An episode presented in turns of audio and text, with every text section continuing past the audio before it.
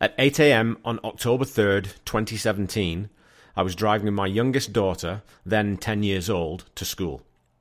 Those drives were always fun, as she's a music fan like me and tends to prefer rock and roll over the pop hits of the day. As I listened to a lot of older artists, she developed a habit of asking me, Is he, she still alive, Dad? On that cool, rainy morning, as the windshield wipers were slapping time, I was listening to a Tom Petty mix CD. The waiting was playing, and my daughter asked, Who's this, Dad? It's Tom Petty, sweetheart. She then innocently asked me, Who sings Won't Back Down? Is he still alive? I can't really explain the way my stomach sank at hearing those words and realizing that I didn't want to answer that question for the first time in all the times it had been asked. I couldn't get the words, he died yesterday, out. It's still hard to say those words. They stuck in my throat and threatened to set off a flood of tears that would rival the steady rain we were driving through. I did eventually tell her that he had died yesterday and that I was feeling very sad about it. I think about that day quite often, especially as my daughter is now a fervent Tom Petty fan herself. I consider how strange it is to mourn the loss of someone you never met and how profound that loss can feel. That sense of loss, amplified by the fact that I never got to see the Heartbreakers perform live, was the shove I needed to really start listening much more closely to a songwriter and performer that I'd grown very gradually to admire a great deal. I've now become somewhat obsessed with Tom's music and his creative genius, and I thought that one way to channel this obsession would be to record a podcast. This is that podcast. I hope you enjoy it.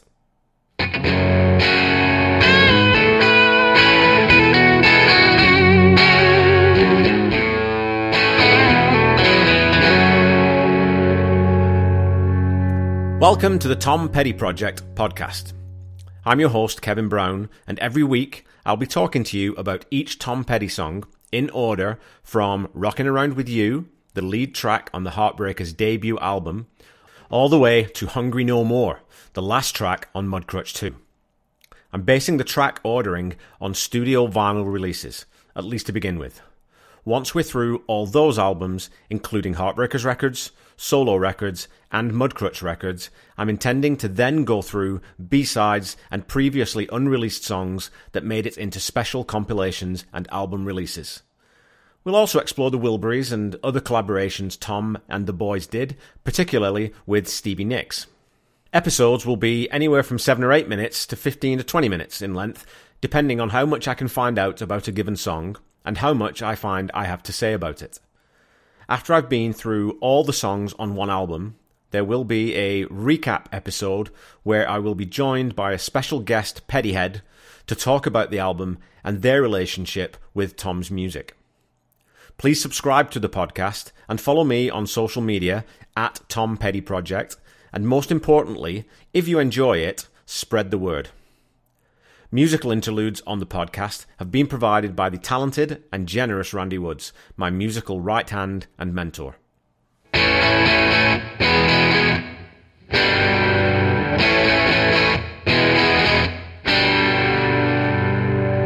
As this is the series trailer, I thought I'd introduce myself properly so that you have some context for where some of my observations, ideas, and musical associations might come from as I record each episode and talk about the songs.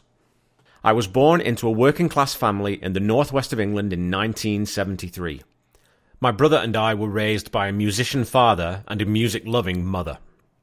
Records, instruments, and musicians of different stripes were a regular feature in our home. Our vinyl collection was filled with the music of The Beatles, Queen, The Kinks, Black Sabbath, Led Zeppelin, Deep Purple, T Rex, The Who, The Hollies, Free, Doctor Hook, and so many more. Tom Petty, however, wasn't on our radar. I don't know why, but neither of my parents ever really clued into him, and I wasn't hearing him much on our radio stations back in those formative years. As much as I love the urgency and the thrill of loud rock music, great guitar licks, thundering drums and bass lines, and primal sounding otherworldly singers, I was also always drawn to lyrics and people who were clever or interesting with words.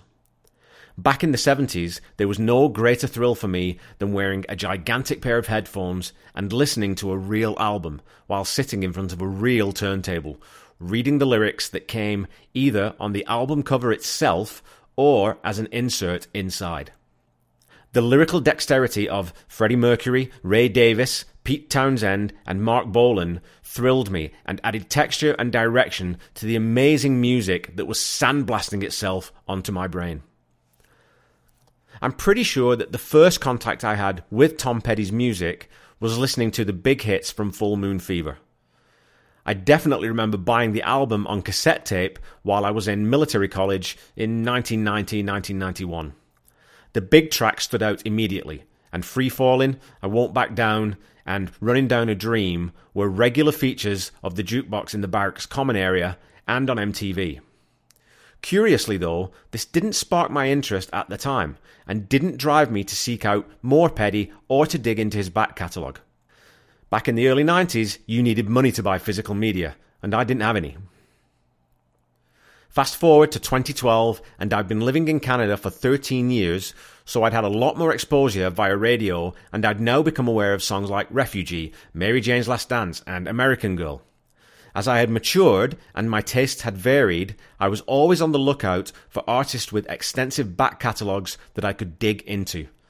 I started to seek out artists who were good at songwriting but had a lightness of touch that I now interpret as the skill of taking the craft seriously but not oneself. This became an important part of what I started to look for in a musician. Little did I know that this appreciation of authenticity would become the foundation of the appreciation I would develop for Tom Petty as a songwriter in the coming years. Somewhere around 2012, I decided to go back to the start and listen to the Heartbreakers albums from the beginning. After I'd listened to Tom Petty and the Heartbreakers, You're Gonna Get It, and the seminal masterpiece, Damn the Torpedoes, I was blown away that A, he'd written so many great albums, not just individual songs, and B, that I didn't know this. In doing some research for this podcast, I went back through my Facebook timeline to look for posts about Tom and found one from January 3rd, 2012, that simply reads, Really into Tom Petty at the moment.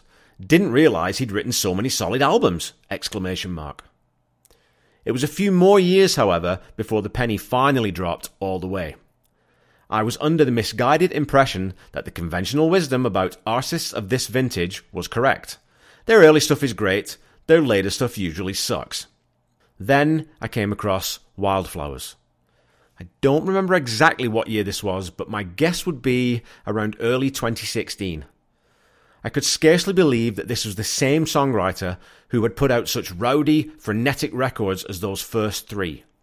Sure, there are muted moments on those first three albums too, but the breadth and the depth of the songwriting and arrangements on Wildflowers blew me away. Not to mention how personal a lot of the songs seem to be.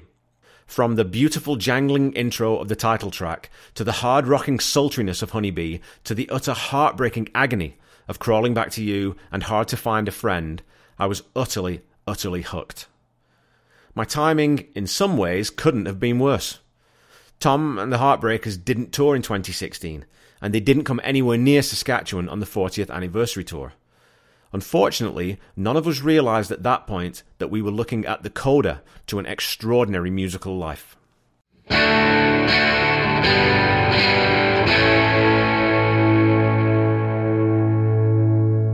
After telling my daughter that Tom Petty had died, I immersed myself in his work for weeks. Living now in the days of Apple Music, I could mainline every song and every album and try to understand what it was that gripped me so firmly. Was it just about the words he used? The instrumentation he opted for? The chameleon like way he could subtly alter his voice depending on the song? Or, falling down the YouTube rabbit hole, was it the seemingly easygoing nature of the man? Or the way he genuinely loved his fans? Was it the very clear and very strong bond he had with his bandmates, or the way he stood up to the industry? I think it's all of these things, but primarily it's about his ability to write so many songs that connect with me on a really meaningful level and move me in some way. Some elevate me to euphoric heights, some move me to tears. That ability combined with his dedication to songwriting excellence, is really engaging. The fact that he did it all with absolute authenticity and staying true to his artistic self only makes it more so. I am a hobbyist, songwriter, and musician myself, and one thing my friend and producer Randy always tells me is to remember that the song has to go somewhere, and it should never be longer than it needs to be. I think that Tom Petty was an absolute master of this craft. There is no fat on any of his songs, and they are rarely superficial and never poorly formed. There is variety in the subjects he writes about, and variety in the way he arranges a melody and a harmony around those ideas. I love the way that he can switch gears on one album, from pure storytelling with scenes and characters to pure emotion, where the lilt and cadence of the words and the melody is just as important as the words themselves. I also adore the way he was never afraid to do his own thing, regardless of which way the musical zeitgeist was heading. Look at the blues saturated tone of Mojo, compared with the furiously cynical rock of Last DJ, and then the transcendent hypnotic eye. I can't think of any other artist with such a comprehensive catalogue whose work I love almost unanimously. Like anyone else, I have favourites and there are songs I don't listen to often. But Tom Petty and the Heartbreakers truly are one of that dying breed, a band that records great albums. Throw on a Tom Petty album and I'm not lifting the needle to skip a single track.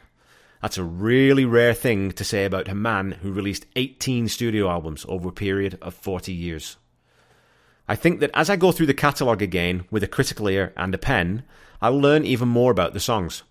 Where I can uncover interviews or notes on songs from the band or from other people, I'll add those in and talk about how they align or clash with my perception of a particular piece. In any case, I know this will be a really fun journey for me. I hope that it's an interesting one for you. Thanks for listening, and remember to subscribe, uh, follow us on social media, and tell your friends to do the same. I'll be back next week to talk about the first song on the very first Tom Petty and the Heartbreakers album, Rocking Around With You. I'll see you then. Bye bye.